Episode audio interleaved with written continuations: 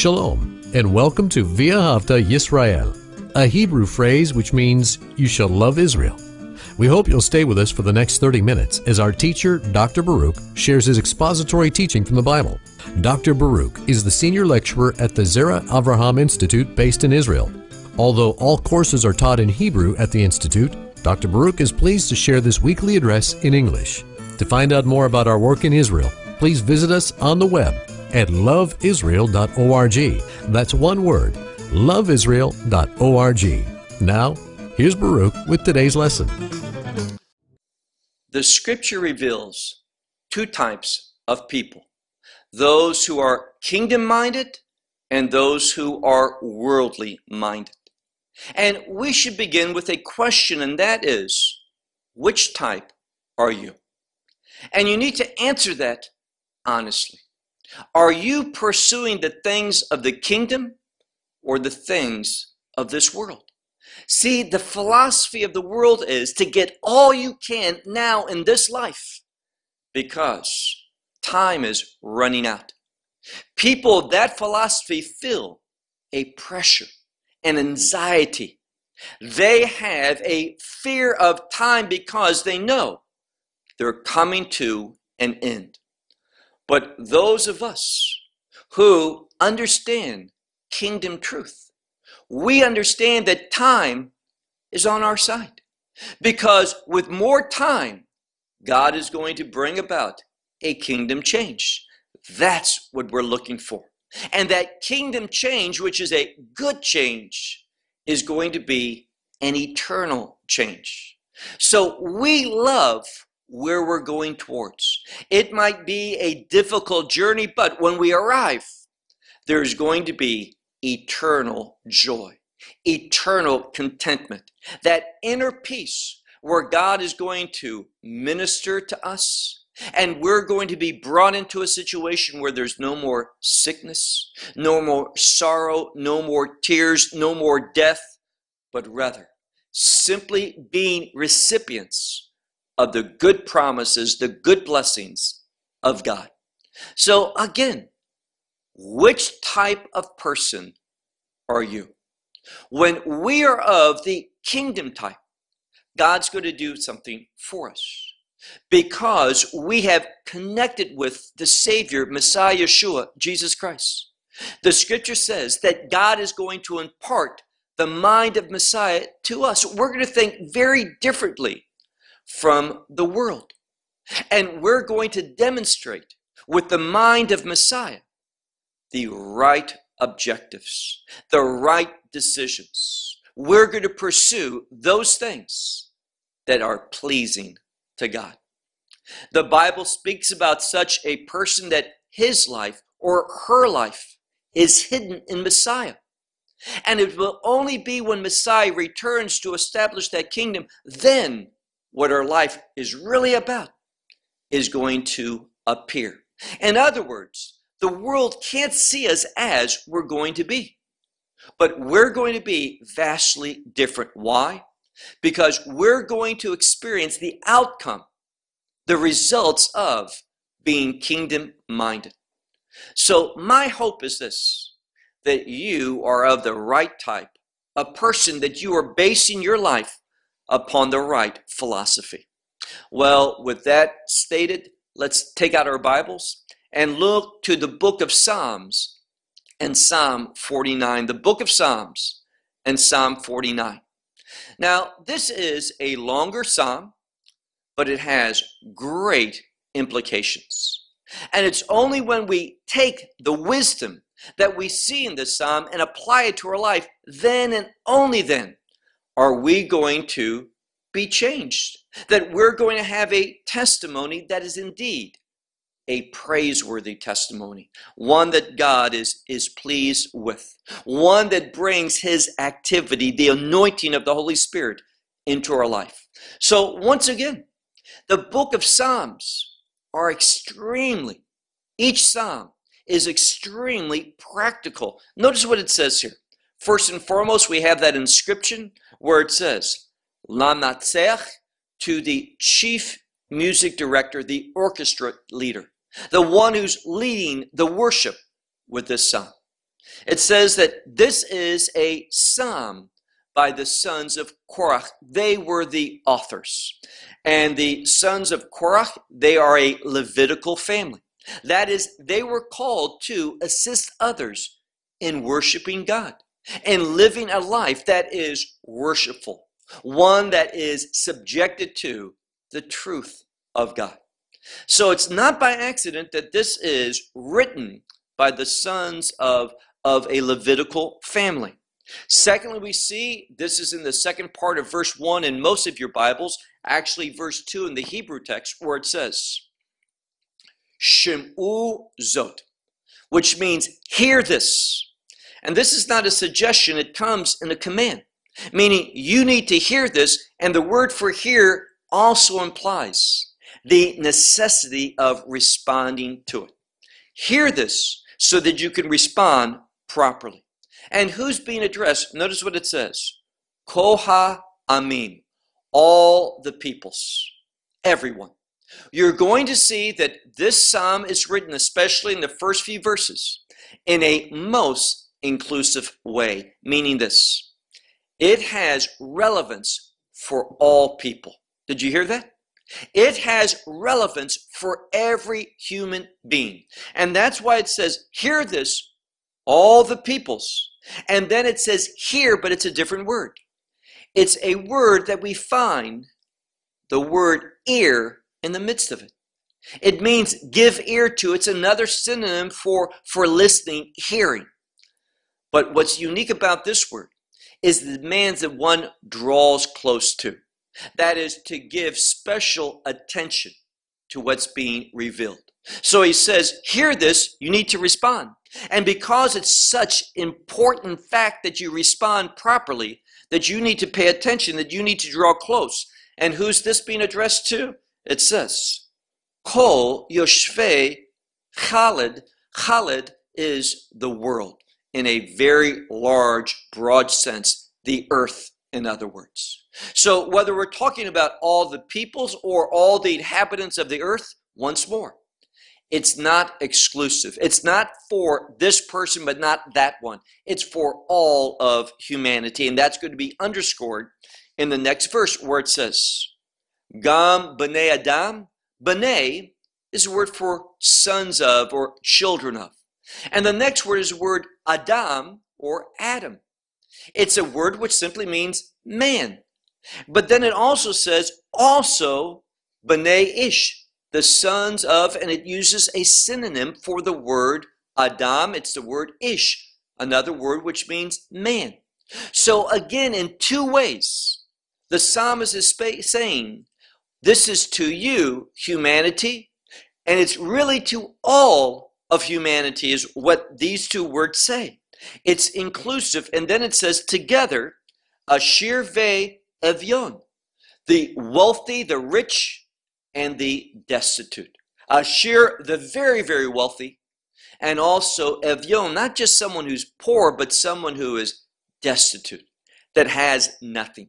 So again, over and over, we see in these first few verses the psalmist making it very clear to us that what he's going to reveal, we need to pay attention to, we need to respond to it, and it has relevance for all people, no matter what category you fall into, whether you're rich or poor, no matter anything about you, none of that is relevant. If you're a human being, this is for you. This is what this psalm is, is proclaiming.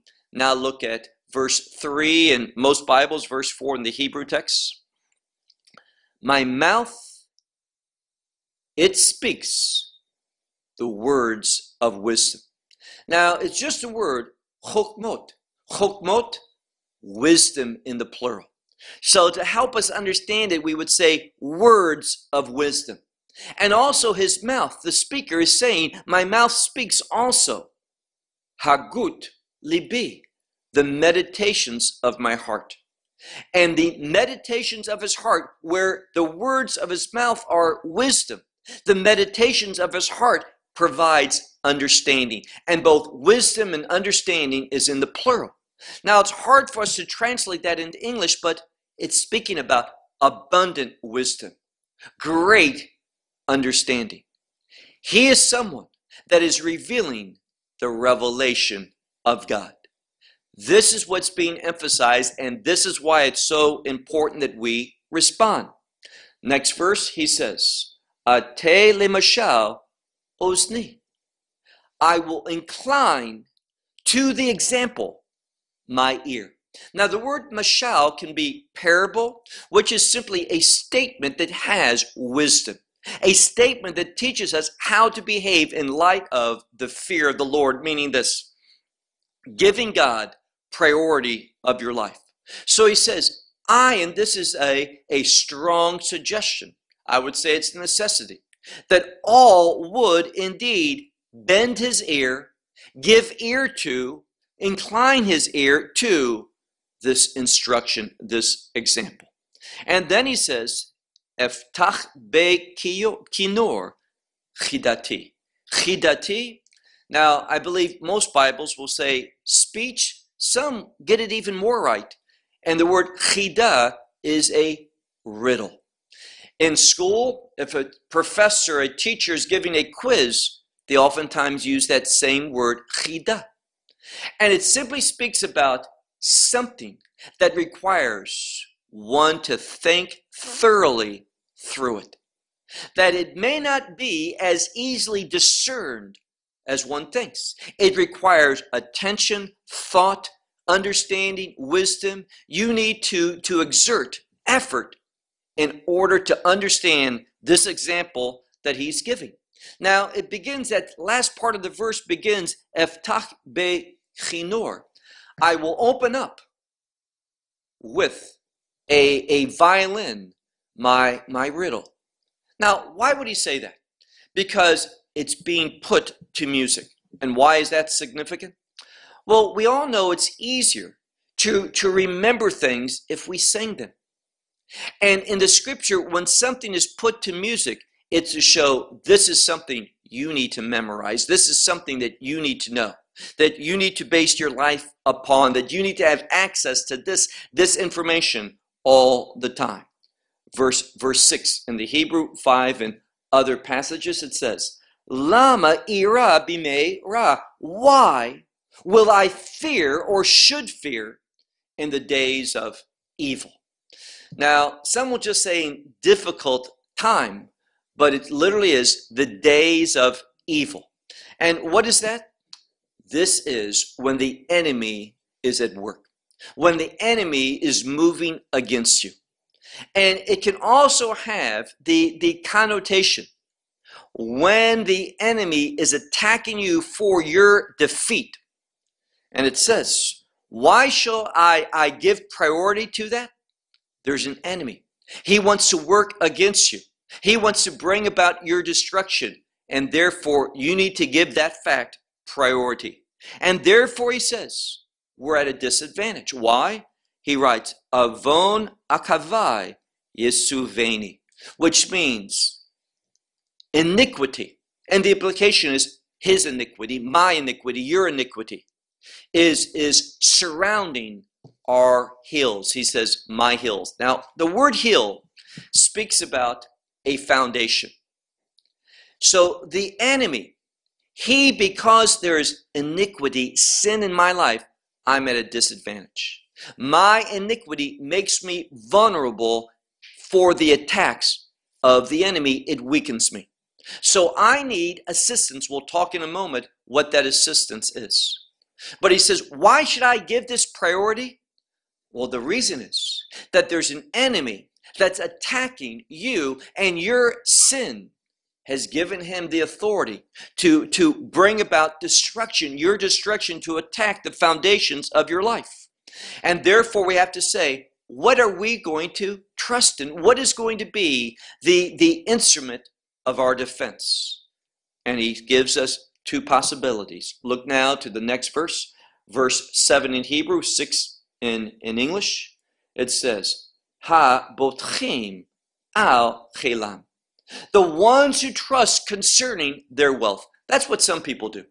They take great comfort in the fact that they are financially secure, that they have abundant resources in this world. But is that going to help us against the attack of the enemy? So, one philosophy is this that there are those who trust concerning their wealth and in the abundance of their, their riches. They, they praise themselves. They take comfort. They take consolation in the fact, I got all of this. Look what I've acquired with my life. And because I have all of this, I'm secure. I am okay. I have enough to pay out what I need to to overcome these things. No, you don't. Because wealth of this world will not assist you. And then he says, look at the next verse. Ach lo fado yivde ish, which means a man will not redeem, he utterly is insufficient to redeem a brother. Meaning this human help won't do anything for you in regard to this. When the enemy is attacking, I'm speaking about Hasatan, Satan, demonic enemy, unclean spirits and such, when when they have their their their attack aim at you, when you are in their their aim, realize what can man do for you? Nothing. It is God and God alone. You need a supernatural Savior. This is not a flesh, fleshly battle. This is not a, a war of this world, but it's a spiritual battle. And therefore, he says, see, a person can't redeem another. He says he is not able to give to God his atonement, meaning that atonement of his brother. He can't do what's needed because you need a spiritual solution. It uses the word kapara, atonement. There's something else that's needed that does not have a human, a worldly origin. It is a kingdom, a heavenly origin. So a man cannot give you anything in order to deal with the attack of the enemy. What is the solution? Well, now we get to something very important. We've seen this word in the previous verse where it says, a, a man cannot redeem a brother. The word here is the word lifdot. It has a noun form, pidyon or padut. And we would translate it redemption. And it says precious. This word means of great value a value that exceeds the, the accounting of this world. Something that is more precious, more important. It says here, precious, of great value. It has a heavenly honor, the redemption of their soul. So we're speaking about the redemption of one soul, it's in the plural, their soul, and then we have an odd expression, Vechadal leolam. Now, redemption brings about an end of the, the punishment, of judgment, of the authority, and hear this carefully, of the authority of the enemy in your life. When I am redeemed, I do not belong to the enemy. He cannot ultimately do anything against me. I am a child of God, not just because I was created, but because I was redeemed. That puts me into another category entirely. And therefore, he says, look at verse, verse 10. It says, This one who has experienced redemption. He will live more, and it can mean all the more so, forever and ever. Now, the word here, lenetzach, comes from a Hebrew word, which just doesn't mean forever, but the verb is to have victory. So we're going to have victory, experience victory forever and ever. And only, and hear this, only the redemption from God can give you eternal victory. This verse is so significant, he will live all the more so forever for victory.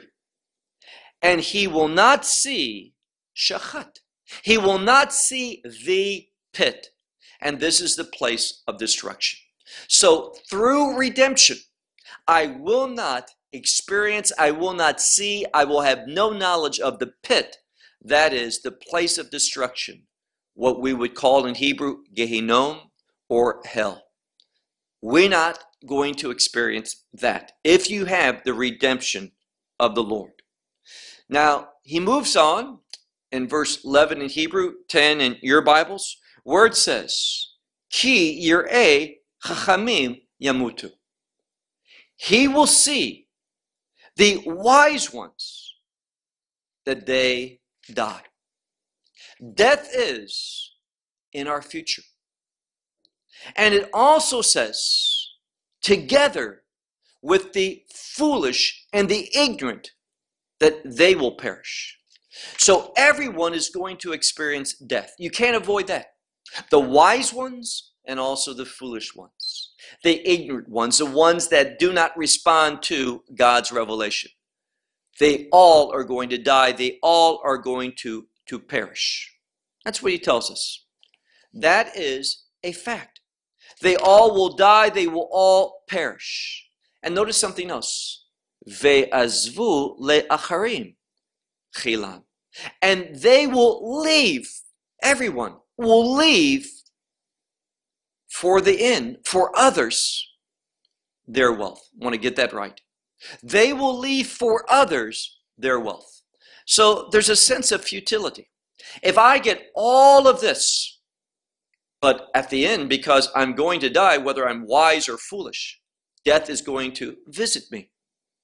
And all what I have in this world, I'm going to leave for others.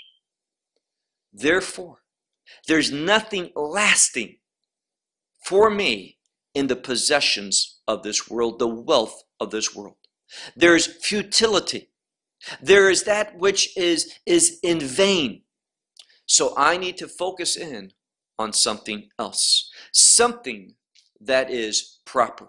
Now, in the psalm, he continues in this same vein about those who trust in wealth. He says, look at the next verse. Their midst. That's what literally says. The implication is in their midst, in the inside, is their home. And forever their dwelling place from generation to generation. This is what they think. Inwardly, they think that their homes are forever, their dwelling places are for generation unto generation. And therefore they call their names upon the earth, upon the ground. Meaning this, they want their name here, they want their name there, they want to mark their place. That's what they're about. They want to see their name in this world. So foolish. Why? You know, you can have one of the most famous names ever of all humanity. And that name can appear in many books. It can appear in many buildings, inscribed upon places. So what? Eventually, all of this world going to be destroyed. No, where is the most important place that your name should be? I hope you know the answer to this. In the Lamb's book of life. Only there does it have an eternal character. There it will endure and last. If you have your name at some university, in some building of, of prestige, in some historical annal, so what? Not that it's bad, but so what? It doesn't have any lasting significance. In the kingdom of God, they're going to be speaking about those who are faithful in this world, not simply those who were famous in this world. So don't proclaim your name upon the, the, the earth, the, the lands of the earth. Verse 13, 12 in other languages. A man in honor will not remain. Now, the word remain here is a word for lodging. You go someplace to, to settle, to stay there. And it's simply saying a man in his honor doesn't doesn't last. It's not always going to be. That honor is going to, if it's a worldly honor, a worldly respect, it's going to be forgotten. And it says that eventually he will be likened as the beasts, the animals that, that they cease, that they die. So they're going to have the same outcome of the beast of the field. They're going to experience death and that they're going to be forgotten. They're going to be replaced. Next verse. This is their way, the way of foolishness that is to them. So, this is the foolish way that is to them. And it says here, and and there they are individuals that in their mouth what they want their end to be is in their mouth selah meaning they are proclaiming they are saying what they want their end to become here's the problem do you want what you want or do you want what god wants so many people they want an end. They realize they're going to come to an end. They're going to die.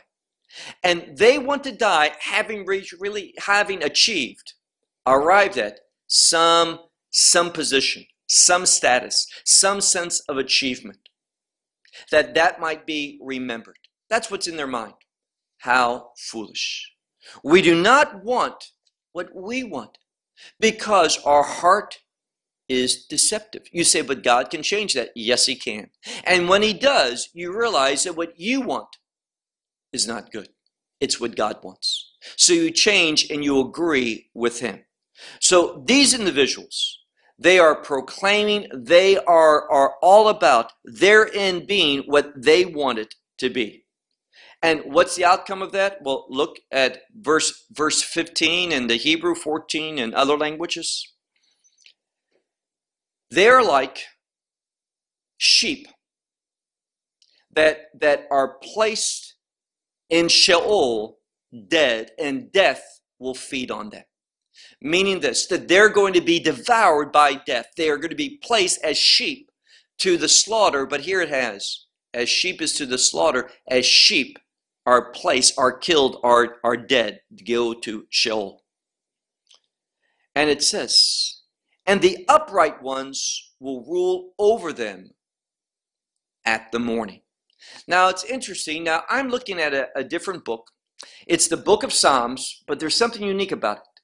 Underneath the biblical Hebrew, they have modern Hebrew, which makes it a little bit easier to understand. They're giving thee the proper way of understanding it based upon how Hebrew is spoken today and the term laboker for the morning.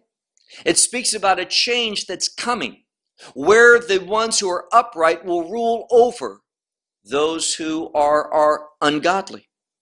And it's interesting because when it says laboker here, underneath it, to help us understand it, it says le le'et hayeshua, the time of salvation. And the time of salvation is when God establishes his kingdom. It's speaking about that type of salvation, when victory is manifested in God's creation. So there's going to be a change. At that time, there's going to be judgment. The sheep, just like sheep are placed in the slaughter and death overcomes them, so too will the upright ones rule over those at the time of God's kingdom, at the time of, of his victory. And he goes on to say, and their strength is going to, to wear away. All they have in this world, the honor, the prestige, the wealth, all of that is going to, to waste away. Where? In death. It uses the term Sheol in the place of death when death visits them. And then it says, and that Sheol will be their dwelling place. This is where they're heading to. Not the kingdom, but the place that, that is known as the location of death, where there's no life And here we're talking about kingdom life. No blessings, none of the promises of God. They are without hope.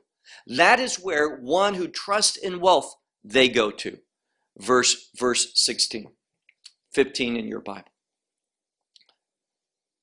But God, it's only God can do this, not someone else. But God, He will redeem my soul.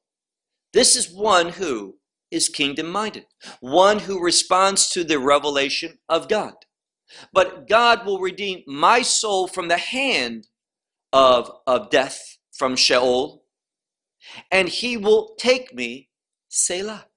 Now, twice so far in this psalm, we've seen the term Selah which many see as a term of emphasis. And we have it saying, those who in what they proclaim that they want their end to be, what's it going to be? Death. He wants to emphasize that. And likewise, those who trust in God, what is going to be their end? They're going to experience the outcome of God's redemption.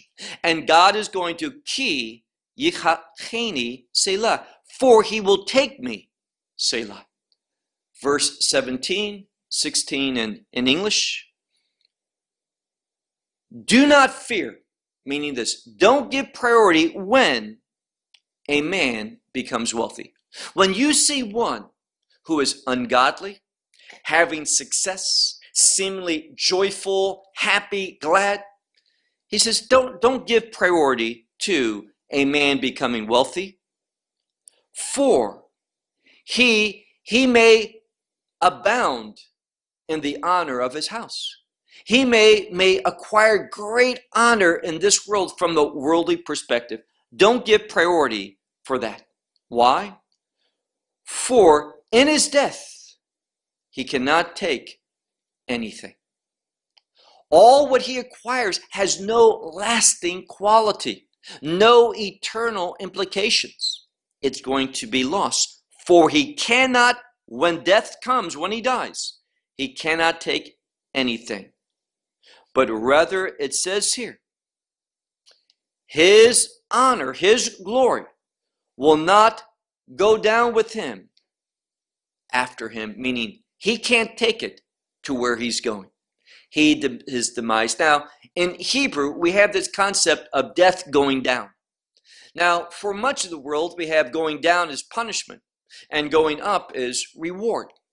But, but at this time, everyone who died went to Sheol. Remember, there's two compartments. There's Gehenom, the place of punishment, and there's also Chek Avraham, Abraham's bosom or paradise. So when he says you can't take it down with you, it means you just can't take it with you when you die. There's no means to do that. Next verse, verse 19 in Hebrew, verse 18 in other languages. For his soul, when he's alive, he will bless. He will bless his life, his soul, meaning it's an acronym for, for soul, for his life during his, his time of alive, being alive, he will bless himself and he will give thanks for the goodness that's to him. And this is goodness from his perspective. So while he's alive, he can do that. Bless himself, give thanks, praise himself for what he has now. But with that time of transition, all of that is going to, to give away. All of that is not going to continue. Why? It says here, for you will go unto the generation of his his forefathers. So all are going to go to the generation of one's fathers, meaning death is going to visit everyone. And it says here, and forever such a one will not see, they will not see light. Now, John tells us that God is light. They're not going to see light, meaning what? Well, Messiah talked about this. Yeshua said that those who are outside the kingdom are cast out, outside into utter darkness. There's going to be no light whatsoever. So this is just picking up on the same thing that they're going to go the way, be gathered up to their fathers, they're going to die. And they will never ever see any light. They're going to be in darkness forever. Now let's look at our last verse where it says, A man in his honor, he will not understand. Now, what is that saying? Just this. When I am thinking about my honor, oh, how wonderful I am, what I have achieved, when I am thinking about myself, I'll have no understanding. But when I see myself from God's standpoint, let me ask you a question.